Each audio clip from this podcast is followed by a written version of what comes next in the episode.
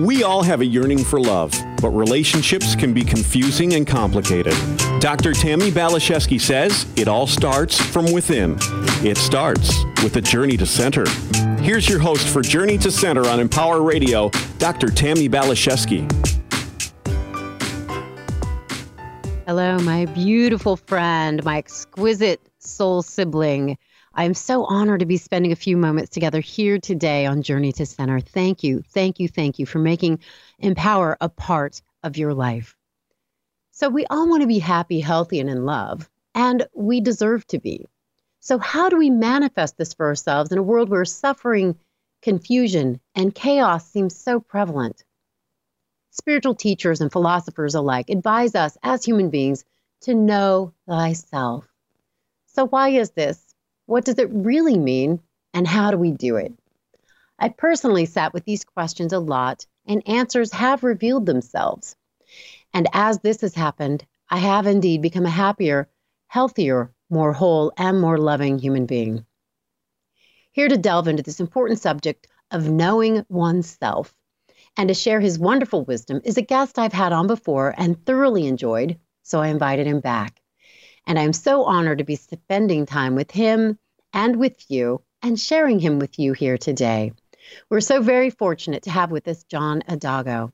John has studied philosophy for over 45 years and led groups in the study of philosophy, economics, and meditation. John has founded several corporations, has been a builder, and an entrepreneur. He is also the author of East Meets West and a wonderful new book entitled Ancient Wisdom Can Enrich Your Life today. So, John, thank you for saying yes to having this conversation today. Well, thank you, Tammy. So, I read your first book, East Meets West, and have had you on the show uh, and talked about that. And so, you sent me a copy of your new book, Ancient Wisdom Can Enrich Your Life Today. Loved it so much. There's so many different chapters and nuggets of wisdom that have um, enriched my life since I've read it. So, can you tell me a little bit about why you decided to write this book?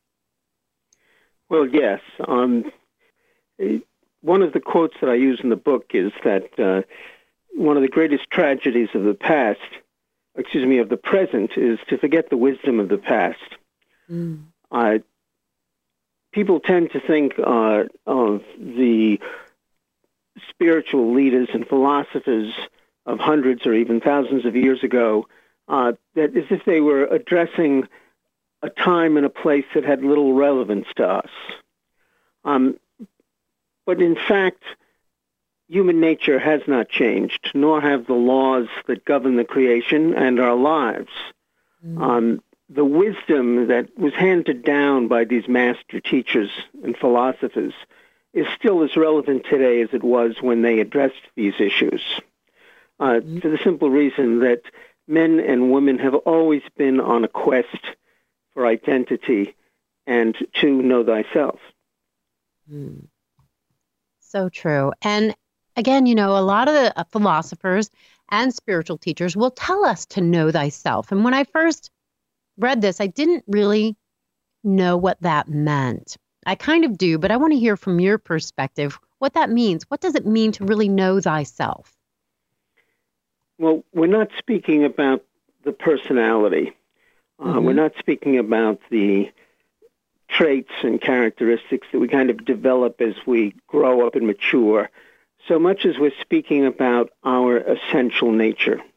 Mm-hmm. What I am as a man or a woman, um, fundamentally. Uh, and to begin to become aware of this essential nature is the way toward liberation. We're born with essential qualities, with strengths and talents.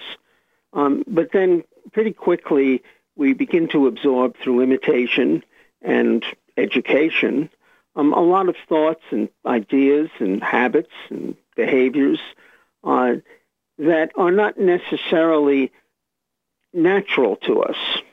We pick them up by imitation and because people around us praise them. And so what can often happen is one can grow up into something that is hardly recognizable to what their essential qualities are. Uh, the way back is first to just simply begin to observe oneself.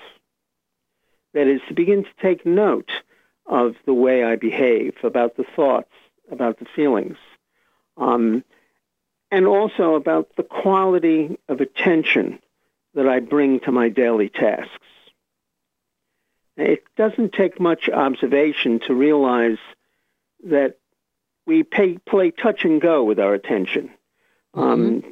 even in the midst of a conversation, I might begin to have thoughts or feelings about something that really has nothing to do with this conversation. Uh, and these are kind of repeating thoughts. They're uh, where the attention drifts off. We might even begin to daydream. But what the master teachers taught was that it's possible to refine that quality of attention, mm-hmm. to be present, to be in touch with myself and the environment and the people around me. Mm-hmm. This is a quote from your book about attention, and I just love it so much. To give one's full attention to task at hand, listening with full attention is not common. The quality of communication is determined not so much by what I say, but what is heard.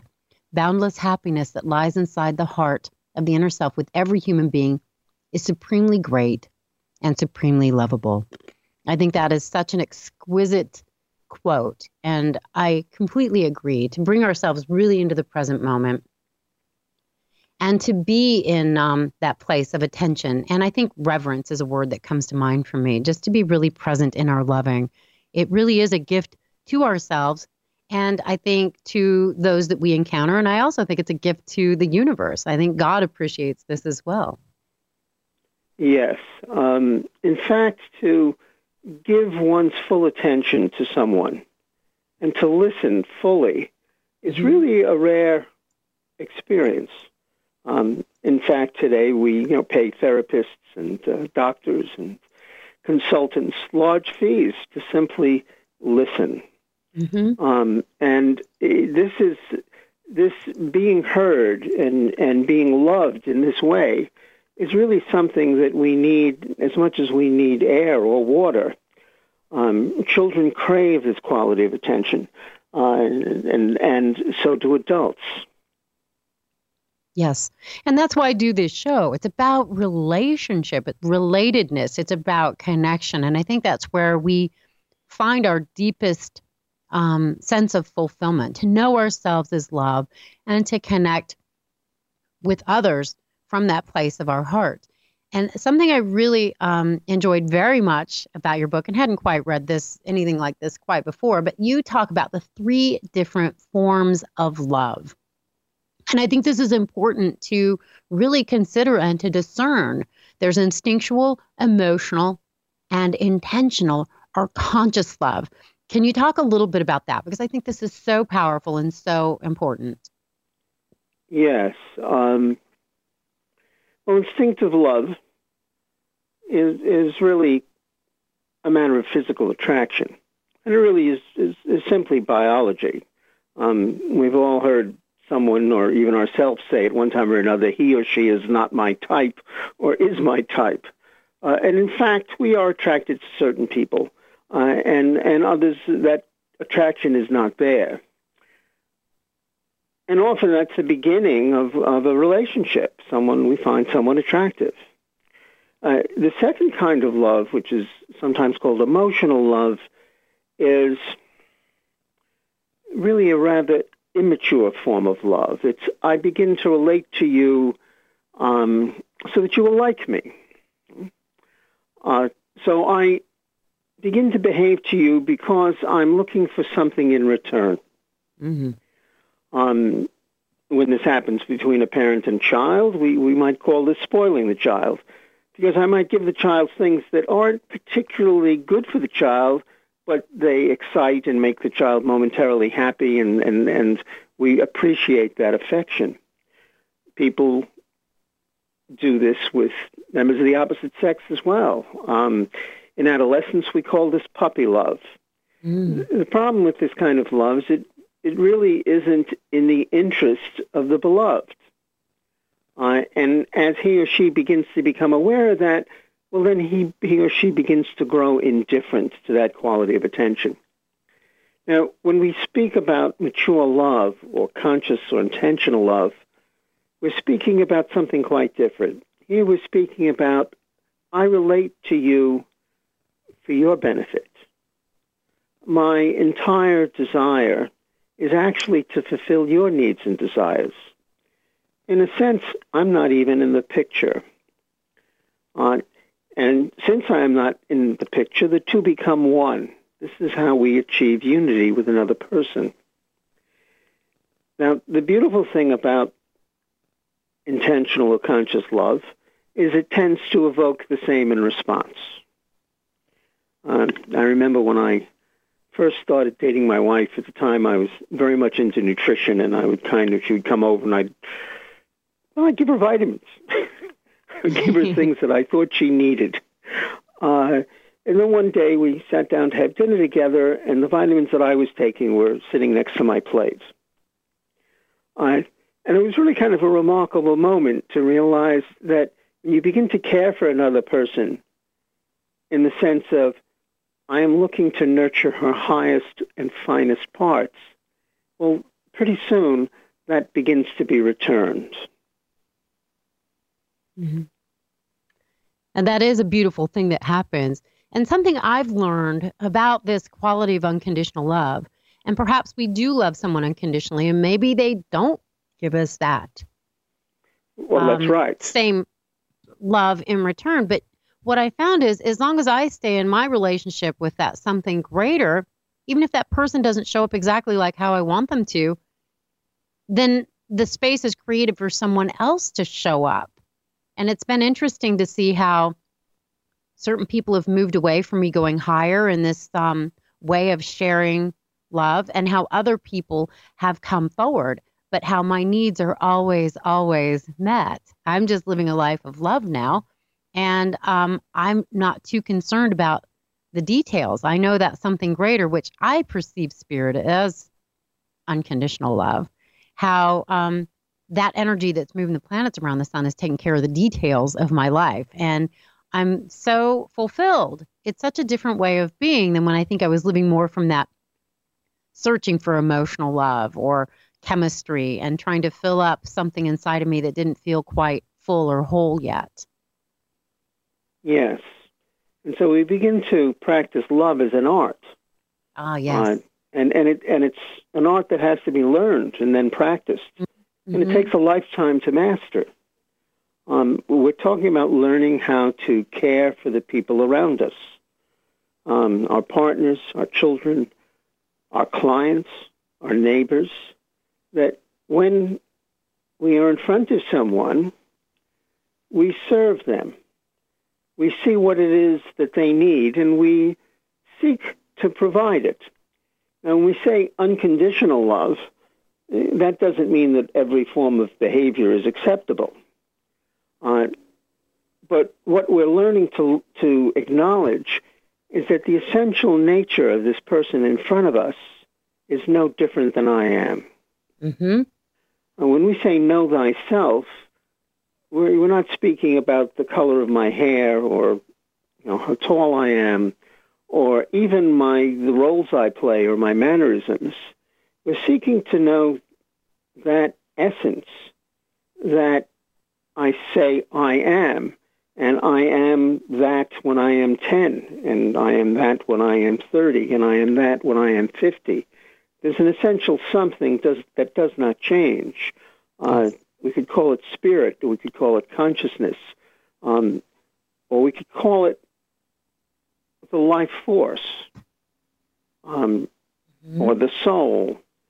It's the essence of what I am in the art of love, we begin to see that same self in the other person, in the person in front of us. And we begin to realize that although we're very different in many ways, um, we're all unique. And yet, this life force, this essence um, that I grow to love in another person is in fact no different than myself. We are more alike than we are unalike. Yes. You have a quote from Carl Jung in your book, too. And um, he had said that much of our discomfort arises from the illusion of separation. And when we connect to an enlarged sense of self through love, we reestablish our connection through generosity and the practice of unconditional love. And you also talk about the devil's trident and the three prongs of criticism, judgment, and comparison, which leads to continued suffering and pain. So, if yes. we can remove those qualities of criticism, judgment, and comparison and relax more into the fact that the essence of who we are is love, and so is everyone else, even if they're not presenting it all the time, we certainly start to feel better and show up as a more spiritually mature person in our lives. Yes, the, the master teachers uh, often spoke about uh, what people call the negative emotions. You know, we talk mm-hmm. about envy and jealousy and worry and criticism and things that keep us very separate from those around us. And there was a very simple formulation that the expression of negative emotions leads to endless suffering and discomfort. So, what we need to learn on this way to happiness and fulfillment is to let go of these negative emotions and replace them with the higher emotions of empathy, compassion, patience. This is what the Master teaches. This is what the saints taught by example. And of course, these people were loved because everyone is attracted to this outpouring of the essence of another individual as it comes toward me. We all seek it. We all seek this fulfillment and this acknowledgement and this praise. But what the Master teachers taught was not that we seek it, but that we learn to practice it. Mm-hmm. That we become it. That we become it. Beautiful. I love this so much, John. I love your book. I love your energy. I love your wisdom. Um, I just so appreciate having this conversation with you today. This is fantastic. Um, so, another area that you address and teach about, and I think is so important and so helpful, is meditation so often people will come to me and say, Well, Tammy, I can't meditate. My brain's too active. And you say that anyone can meditate. This is this is available to all of us. So can you speak a little bit about that? Yes. Um, there have been many teachers of meditation. Um, the Maharishi, who introduced transcendental meditation to Europe and America, uh, and really the result of his work was a very widespread practice. And one of the things he said is that the mind and the heart will just naturally go toward this inner silence and peace if it is simply given a simple method. Anyone can meditate, but that's not to say it is easy. Mm-hmm. Um, it is not easy. It requires a specific kind of subtle effort. Everyone that sits to sit to meditate, which means they're looking not to be preoccupied in their own thoughts and feelings, but rather to find the stillness of themselves, which is a reservoir beneath these movements of feelings and thoughts. But of course, all day long we're involved in feelings and thoughts they circulate almost continually through the day. So when I set myself the aim of, well, I'm going to sit down for a few minutes once or twice a day, perhaps 15 minutes or 30 minutes or whatever the practice is that you've been given, and attempt to let all that go. And what I'm letting go is actually the desires that push and pull me all day long one desire arises after another, sometimes conflicting desires, and they push and tug and pull us. And sometimes at the end of the day, we feel like we've been pulled along by a big dog on a leash, and we're just kind of chasing behind. And what the master teachers taught was not that we fulfill every desire, but that we learn to let go of some of these desires and pick the ones that are worth pursuing, the ones that actually will lead us to fulfillment. And one of the ways that happens is by practices such as meditation or study of, of, of fine works or listening to fine music or even a walk in nature. These are things or a meaningful conversation, uh, a conversation in which we're attempting to meet the needs of another as opposed to being, oh, just enjoying the sound of our own voice a condition we find ourselves in oh too often. But it's possible to develop this comfort with myself. When I learn to come to myself for a period of time every day. And the common reaction is, oh, my mind's too busy, or oh, I just don't have the time, um, but we do have the time. We have time for lots of things, and we all waste lots of time. uh, and uh, but we don't, it isn't so often that we take the time to rest in a place that really matters. One of the things that's learned from the practice of meditation is that this creative energy springs up from this stillness of myself. Mm-hmm. Um, this is where the power to love, the power to find fulfillment, the power to express oneself in an art form, or just in the daily activities of life, fulfilling our obligations to family and community. It comes from within us. And, and what the master teachers taught was a simple method, either through repetition of a mantra or through following the breath, to bring us back to a deeper sense of oneself. Mm-hmm. Yeah, I love what you're saying. And this quote it is um, it really struck me as truth. Um, as sleep refreshes the body, resting in oneself refreshes the mind and heart. And to me, that is what meditation has become. When I feel stressed, or my mind is going in too many different re- directions. I can just settle within myself, journey to center, relax, and allow myself to be replenished by that something greater, to be nurtured by it.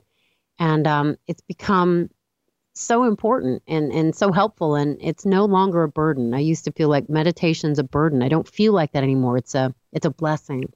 And it's so helpful and so healing in so many regards. So I love the way you speak of it and the way you teach of it. And um, I love your mind and your heart, John. Well, thank you. It's really a pleasure to speak with you, Sammy. Oh, yes, you are a joy. So we just have a couple of minutes left here. Can you tell people how they can get a copy of either of your books or um, maybe get in touch with you? Well, certainly. There there are two books that have been published. One is East Meets West, and that's the story of the teachers from the East and the West who, during the last 60 years, worked to build a bridge over the cultural divide between East and West and introduced the ideas of meditation and Indian philosophy to Europe and America. Uh, and though that was a very significant happening um, in, in the history of man, I mean, this, this bringing of the knowledge and spiritual pursuits from the East to the West, and the West brought to the East a certain energy and technology that overcame some of the lethargy that existed in the East so this was qu- quite an event. Um, some have said the story of the introduction of meditation in Indian philosophy is the greatest story never told. And it's mm-hmm. really a nice phrase. The second book, Ancient Wisdom Can Enrich Your Life Today, um, I bring to the reader stories, um, proverbs, and principles that have existed in the man, mind of mankind for as long as there's been mankind. They've always been master teachers in every generation, in every era, that sought to lead men and women to a higher sense of self, to fulfillment, to well-being. And that's what the second book is about. These books can be uh, purchased on Amazon. Um, and in either of the books, uh, the, uh, there's an email through, through my publisher, programpublishing.com. And um, uh, I can be reached for questions or people, uh, I address groups, and, um, and I'm available. So if people, one of the um, great benefits of having published several books is I've been in touch with people literally all over the world, and people, authors, students, teachers um, have communicated with me that I would have never have communicated with. Not to mention the very nice side effect is people got in touch with me that I hadn't seen or heard from in 50 years. Uh, to get an email. It is a gift. and John, you are a gift. And I'm so excited you've agreed to do another show with me next week and then the following week. So, to my listeners, please tune back in. The wisdom and joy and um, love is going to continue on. And in the meantime, be in touch with me at Tammy B PhD if you have questions, thoughts, ideas, anything you want to share. Please know that you're in our hearts and prayers. We're sending you blessings for grace, ease, joy, knowing yourself deeply as a spiritual being, having this human experience, and profound love. God bless you. Take good, gentle care of yourself onward and upward. Bye for now.